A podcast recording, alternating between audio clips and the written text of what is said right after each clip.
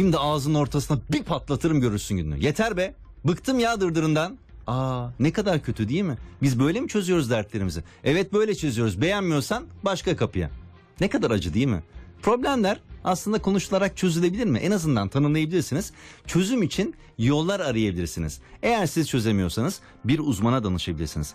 Biz de bir uzmana danışmaya karar verdik ve e, psikiyatrist Üsküdar Üniversitesi Rektörü Sayın Profesör Doktor Nevzat Tarhan hocamızla birlikte olacağız. Efendim iyi akşamlar. İyi akşamlar, iyi yayınlar. Sağ ol. Ee. Sağ olunuz efendim. Ne kadar acı değil mi? İnsanların e, problemlerini evet. çözerken fiziksel olarak kendinden e, daha güçsüz olan birine karşı şiddet uygulaması. Efendim Evet. bak benim gücüm var. Ben senin gerçekten ağzının ortasına bir tane vururum. Çocuk yeter artık çok konuştun. Kadın artık çok konuştun. Ya da tam tersi e, elden ayaktan düşmüş. Çok fazla kendini ifade edemeyen bir yaşlıya ya da bir erkeğe bu şekilde şiddet uygulayan bir kadın. Her ikisi daha fazla ama erkeklerin herhalde, herhalde birazcık daha fazla e, bu tür tepkileri var gibi görünüyor değil mi? En azından basına yansıyan o şekilde.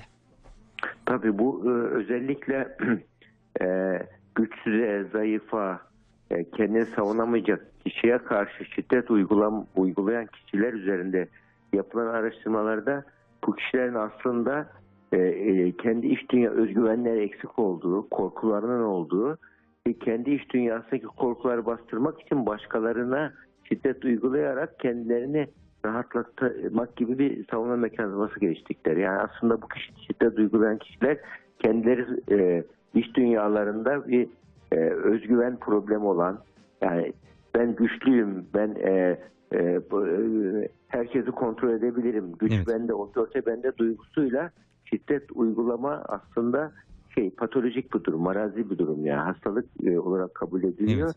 Yani bu kişilerin eğer hastalık klinik vaka ise tedavi edilmesi gerekiyor. Klinik vakalı değilse onlara karşı nasıl davranılacağını öğrenilmesi gerekiyor. Peki Bu efendim nasıl içerisinde davranacağız? Bu olabilir. gerçekten önemli. Yani dışarıda hasta olarak bizim en azından sıradan insanların tanımlayamayacağı ama sizin belirli e, unsurlarıyla hasta olarak tanımlayabileceğiniz kişilere karşı biz ne yapabiliriz ki? Şimdi bir anda öfkesini kontrol edemeyen, bambaşka bir noktaya giden bir baba, e, bir eş e, ya da bırakın şiddet uygulamayı öldürmeye, onu parçalamaya, yok etmeye varacak kadar içindeki o öfkesi kabarmış birine karşı ne yapılabilir ki? Tabii yani bu, bu kişi şimdi öfke yangına benziyor en güzeli. Yani öfke varsa yangın itfaiyeci modeliyle yaklaşmak gerekiyor. Bu yani özellikle birinci derecede yakından onunla ilgiliyse e, farklı iş yerinde olsa tabii daha farklı oluyor. Şimdi e, aile içerisinde ya da birinci derece yakınlar arasında böyle bir şiddet olayı olduğu zaman şiddet gösteren kişi e, şiddet olayı, öfke olayı olan bir kişi yani onun açık ruh dünyasında ve zihinsel dünyasında bir yangın vardır. Yangına nasıl yaklaşır itfaiyeciler? Ee, yangın çıktığı zaman niye çıktı, niye dikkat etmedin vesaire demezler. Evet. Önce şunu söylerler, önce yangını söndürürler, soğuturlar. Ondan sonra duruma müdahale ederler. Neden çıktı, bir daha çıkmaması için ne yapılır diye. Evet. Şimdi ya öfke olduğu zaman genellikle biz farkında olmadan öfkeye yan, itfaiyeci gibi değil, körükle yaklaşır gibi yaklaşıyor. Evet. Yani o, o- bağırıp çağıran kişi artık zihinsel kontrolü kaybetmiştir. O kişi artık duygularıyla düşün, hareket eden bir kişi. Hisseden beyniyle hareket ediyor. Hatta buna şöyle de örnek verilebilir. Ee, bu hisseden beynini kullanan mesela bağırıp çağıran eşine eve geldi. Bağırıyor, çağırıyor, tabaklar fırlıyor, her şey oluyor. Böyle durumdaki bir kimse e, onun savaş stratejisi şudur. Yani bağırıp çağırıp herkesi korkutup sindirip hakimiyet sağlamam lazım diye bir zihinsel bir yöntemi var. Savaş stratejisi onun ve onun savaş alanı orman alanıdır. Orman kanunları geçerlidir. Siz onun kullandığı yöntemle ona karşılık verirseniz onun orman alanına, savaş alanına girdiğiniz için onun kadar kötü olamazsanız sizi ezer. Onun kadar kötü olursanız da şiddet olayı çıkar, kavga çıkar. Peki O efendim. halde onun ne Evet. yapacağız öyle durumda? Evet. Tam da o Devam noktaya soracağım. Tamam. Buyur. Yani böyle durumlarda onun düşünen, hisseden beyni değil de düşünen beynini harekete geçirmek gerekiyor. Düşünen beyin ne diyor böyle durumlarda o kişiye ya ben nasıl onun kendi savaş alanıma bu kişiyi çekerim diye düşüneceksin o anda. Bağırıp çağıran kişiye. Şöyle denebilir mesela bir örnek. Ya e, böyle eşi bağırıp çağırıyor. Evet. Ya biraz yavaş konuşur musun seni anlamak istiyorum dediğin zaman birdenbire ya bu beni anlamak istiyor eğer e, fakat diğer taraftan da e, yavaş bağırmak mümkün olmadığı için mecburen kendini bir düşün ne oluyor deyip düşünecek. Düşündüğü zaman onu artık düşünen beynini devreye soktuğun için onu kendi savaş alanına çekmiş oluyorsun. Ve böyle durumlarda yani sen e, böyle bağırıp çağırıyorsun ama ben seni anlamak istiyorum bunu, bunu e, konuşabilmeliyiz biz bunu gibi yaklaştığın zaman o şey geçer evdeki savaş alanı. Ve orada şu dil önemli. Sen dili mi ben dilimi kullanıyorum. Mesela eve geldiniz ev darmadağın. Ve bağırıp çağırmaya başladınız. Ne bu evin hali bütün gün canım çıktı zaten. Yani bir de eve geleceğim e, ayağımı uzatıp dinlenecek bir durum yok falan diye söylenmeye başladınız. Eğer karşı tarafta sen diliyle konuşuyorsun bir yanlışı düzeltmek için. Böyle durumlarda eşte ne oluyor? Ee, şey savunma duygusu yanıyor. Kendini kötü hissediyor. E, Kendimi ezdirmem diyor. O da ona cevap vermeye başlıyor ve akşam sendromu başlıyor. Olay çıkıyor. Halbuki sen dili yerine ben Evet. dili kullansa mesela ki ya ev, evde böyle darmadağınık olduğu zaman kendimi kötü hissediyorum dese. Yani karşı tarafı suçlayıp yargılamadan kendi duygularını ifade etse ve böyle durumda karşı tarafta öfke uyandıracak bir neden olmaz. Tam tersi pişmanlık duygusu ya da suçluluk duygusu uyanır ya. Adam bütün gün yorulmuş geliyor evde e, bir de evde üzüldü falan diye. Hocam o zaman böyle- yaklaşım herhalde çok önemli değil mi? Yani herkes her lafı söyleyebilir misiniz? Evet eğer belirli bir üslup kullanırsanız gerçekten söyleyebilirsiniz. Herkese her şeyi anlatabilir misiniz? Evet belirli bir üslup kullanıp o ortamı yaratırsanız herhalde bu da çok e, imkansız bir şey değil. Tabii. Yani genellikle bu böyle durumlarda aklına gelen her şeyi söyleyen e, isteme yani karşı istediği şeyi söyleyen bir kimse istemediği şeyi duymaya hazır olmalıdır. Onun için ya biz eğer Evet. insan ilişkilerinde ben de, içimden geleni söylerim diyorsan o zaman istediğini söylüyorsan istemediğini de insanlar söyler. Evet. Bunu kabullenmek zorundasın. Yani bu arkasında bakıyoruz bu öfke durumunun en çok empatisizlik yatıyor. Evet. Empati eksikliği yatıyor. Empati nedir? Duygusal okuryazar olmak Evet. karşı tarafın duygularını, haklarını, ihtiyaçlarını dikkate almayı başa öğrenebilmek demektir.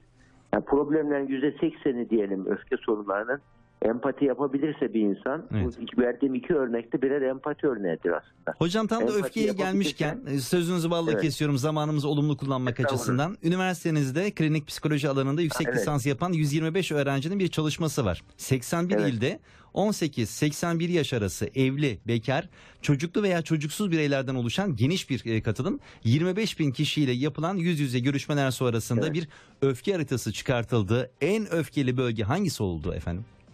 Yani en öfkeli bölge e, burada yani bu çalışma Türkiye'de ilk defa bu kadar geniş kapsamlı çalışma oldu. Yani bu Türkiye'nin e, bir nevi hos- sadece öfke değil. Öfke, saldırganlık ve hostilite yani düşmanlık tutumu Evet. ölçeğler ölçeğe uygulandı. Burada en çok e, Doğu şeridi, Artvin dahil Doğu ve Güneydoğu bölgesinde Türkiye'nin ortalamasının üzerinde bir puan çıktı burada.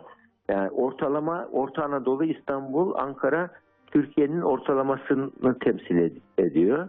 E, ve İzmir, Trakya ve e, Kastamonu gibi bö- bölgeler, Kastamonu, Samsun, Amasya, Çorum o bölgelerde e, Türkiye'nin ortalamasının altında öfke duygusu, saldırganlık duygusu, düşmanca tutum e, az çıktı. Evet. Yani bunu yaparken nasıl çıktı? Hangi sorularla sorduk? Mesela sinirliliğinizi sıfırdan beşe kadar puanlayınız diyor. E, az, hiç yok, az, çok, çok fazla gibi soru, cevaplar veriyor. Burada mesela sorulan sinirlilik, başkalarını suçlama, yani kolay e, kızma, kolay öfkelenme kendisini tanımlıyor insanlara soruyoruz. Mesela çok az öfkeleniyorum diyor, ben çok öfkeleniyorum diyor. Bunları kişinin kendine e, e, self rating e, te- test bunlar değerlendiriyor. İnsanlara güvenilmez duygusu var mesela. Yahut da e, Evet. insanlar içimden zaman zaman dövme, yaralama isteği geliyor diyorsa. Yani bu çok mu geliyor az mı geliyor onları puan- derecelendiriyor. Evet. Daha sonra zaman zaman içimden kırıp dökme isteği geliyorsa.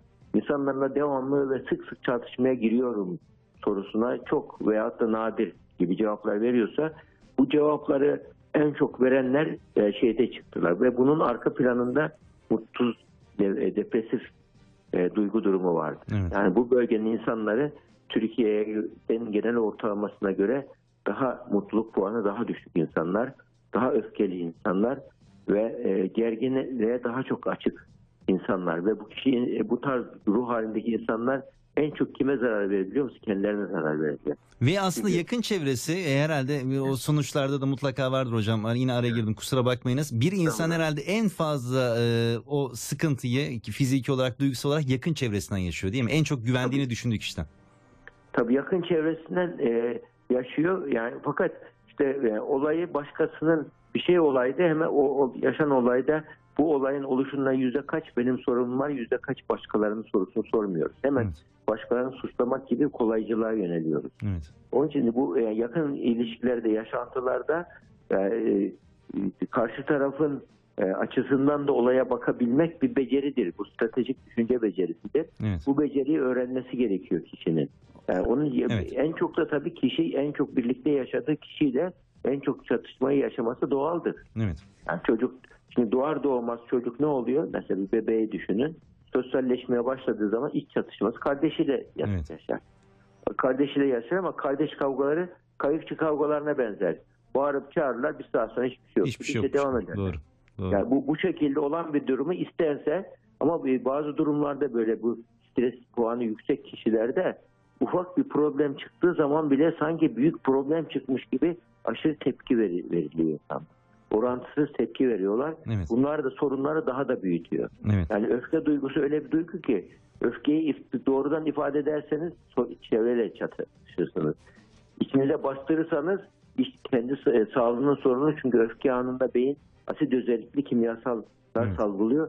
Öfkeyi öğütmek gerekiyor. Evet. Öfke bizi Öfke- öğütmeden biz öfkeyi yok edebilirsek Öfkeyi herhalde en iyisi Yani en iyisi olmalı. Öfkeyi Evet. öfkelendiren hangi prensibim zedelendi, hangi kuralım zarar gördü, öfke hakkında fikir sahibi olan bir kimse öfkeyi öğütmeyi öğrenir. Evet. öfkelendiren gerek nedeni bulursa bir insan yani oradan kendini tanımış olur ve Evet. böylece öfke kontrolü e, öğrenmiş olur. Öfke yönetimini öğrenmiş Evet. olur ve bu kişiler e, öfke bunun için aslında öfke bir enerjidir. Evet. Evet. Öfke anında vücudumuzda müthiş şey artar. Dikkatimiz artar. Omuz, boyun, bel kasları kasılır. Damar direnci artar. Tansiyon yükselir. Evet. Kişi bir anda güçlü enerjik yapar.